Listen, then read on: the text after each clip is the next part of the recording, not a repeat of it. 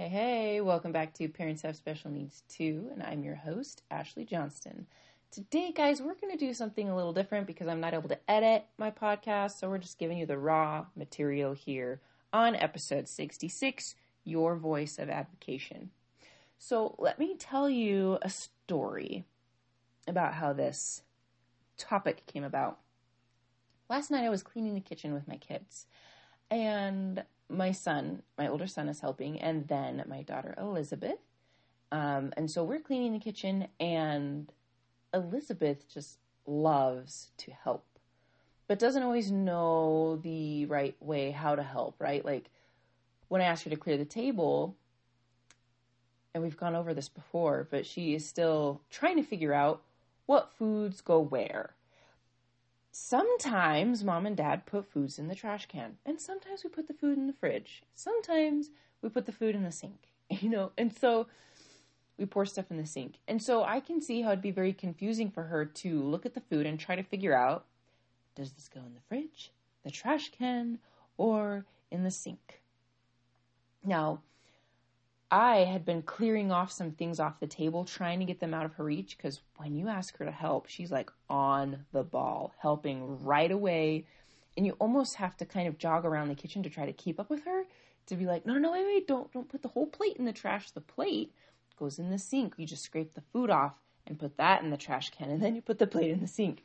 And so I'm kind of hustling around, trying to help her figure out what goes where, and she's just going, going, going. And so because I couldn't keep up with her all the time, I took some food and I put it on the higher counter, hoping she can't reach it, put towards the back, so that I can rinse some of the dishes off and get those in the dishwasher without needing to address these other items of food. So I had taken a cup of maple syrup because we had had breakfast for dinner, and I had put it on the counter, and it and it was in like a little pouring cup, and we had gotten the like pure maple syrup, which is a lot more expensive than just the regular like pancake syrup that you would get. And so I had put that up on the counter towards the back and I'm washing the dishes and I'll turn around and put the dishes in the dishwasher. And we had already had a couple of encounters, her and I, where I was could feel the frustration was building and was taking deep breaths and was trying to stay calm. And as I am putting the dishes in the dishwasher, I hear my oldest son, who's wiping the counter a little bit over there in the kitchen, go, Oh no. And I turn around and I see that Elizabeth has grabbed the whole cup of maple syrup and dumped it all the way down in the sink. And it was a lot of syrup. And I was like, oh, like just trying to stay calm, taking deep breaths, because I really just wanted to lash out and be like, what are you doing? Like, stop touching everything. But I took a deep breath and I took the cup away. I, I rinsed her hands off because she'd gotten them sticky. And I was like, honey, I need you to go and sit down over on the bench just so that we can finish this up. We were so close to just being done. And so she, she sat, she goes over and sits down. And I'm breathing deeply. And my oldest son walks over and he goes, Mom, I can tell you look kind of frustrated. Can I offer some suggestions? no. This is something that I do with my son when he's getting frustrated, he's having a hard time, or whatever. I'll try to offer suggestions on how he can calm down, how he can figure out his emotions, and figure out what to do next, so he can learn how to how to develop that skill. And so here he is trying to do the same thing, and I'm like, no, right now is not a good time. I'm feeling really frustrated and angry. Like I just need a minute. So he walks back over to the table and he starts wiping the table down and cleaning. And I turn back around and I'm washing the dishes, breathing deep. And then out of nowhere, I feel these little arms wrap around my torso and give me a hug. And I know it's my son. And I immediately calm down. Like I can just feel it almost immediately just melt away, which was really actually kind of surprising to me. And so I reach down and I grab his hands and grab his arms and, you know, say, thank you, bud. Like, I really appreciate that. That actually helped a lot. And he was like, Yeah, I just wanted to help you. And I had the thought that I need to come give you a hug. You needed a hug. And I was surprised at how accurate that was. I was like, I did. I didn't even know that I did, but it helped so much. Like, thank you. And I've been reflecting on that story and I've been thinking about advocating for our kids and about how often we all have this voice inside of our head that's saying they need this. Get this for them. Ask the doctor this thing. Dig deeper into this particular topic because it might be helpful. Check into this kind of a of a disorder.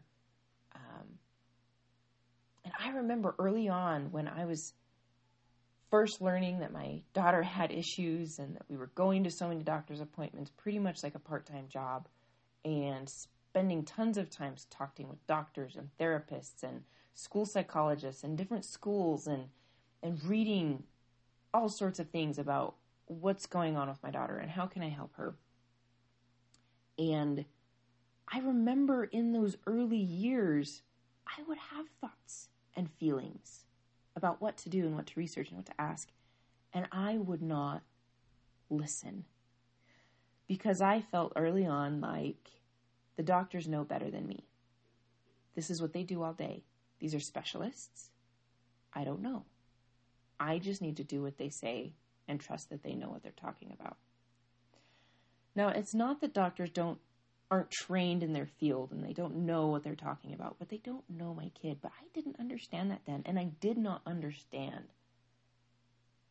how this voice inside of us, inside of me, was that voice of advocacy for my child.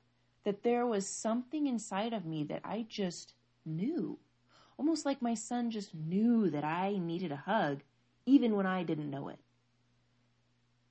And it helped immensely it's that same kind of a voice that each of us have inside of us that's telling us your child needs this thing.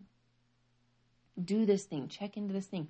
And oftentimes I've learned it's not always something that I'm comfortable doing because it sounds like I am I'm questioning the doctors, I'm questioning the therapists. I am I am probably at some point being a pain in their butt, you know, and that I am it might require me to wake up during the middle of the night and go check on my child or to do other things that often invite entering a space of discomfort. So that's one reason that I didn't always pursue it. And the second one was doubt that what I was actually thinking and feeling was uh, right. You know, and sometimes you have that where you worry excessively about your kid and you're like, oh, no, no, no, this is going to happen. And then later on you find out it's just fine. So sometimes you reason like, ah, maybe I'm just being overly uh, worried, you know, and I shouldn't, I shouldn't worry, I shouldn't, I shouldn't do that. Let's just drop it and it'll be fine. But now that I'm several years into this game and I'm past those beginning stages, I'm starting to realize that that voice was a lot more accurate than I gave it credit. As I started to ask those questions and question the doctors and question what I was being told and follow the thought of looking into specific therapies and modalities and things for my child and my kids, I have often come to find that those are the things that move the needle for my kids. Those are the things that help them progress. Those are the things that bring equilibrium to our family. Those are the things that are healing us, healing them. And I discounted them for so long. And so, what I want to share with you today, and what was made so clear to me with this experience with my son, is that we have this voice inside of us as their parents that tells us what they need when they don't know it, when the doctors don't know it, when the therapists don't know it, when the school psychologists don't know it, when all those people that do spend time with our kids that are profession professionals in their own right, they don't know it. But we do and to trust that. Because I've also had the experience where what I thought they needed led me to a place that actually helped me find what they needed. But I wouldn't have found that unless I was willing to follow that voice inside of me, follow those feelings that directed me towards that place. I had to go to a point A, B, and C before I found D, which is actually what they needed. So I'm here today advocating for you. I'm advocating for that inner voice and that inner feeling inside of you to follow it. If you find you struggle when it comes to advocating for your child and for your family and what you need, I'm going to advocate for that voice right now and tell you follow it and see what happens. Because even if it's not initially what you need, it could probably get you to the thing that is what you need and what your kids need. So please take a leap of faith. Take a gamble on you, on that voice, on you being that your child's parent and that you know. And even if you don't know up in your head, you probably know in your heart. So go for it and see what happens. All right, guys, that's what I got for you today. Have such a good week. Develop that voice, your inner voice of advocacy. And until next time, take care.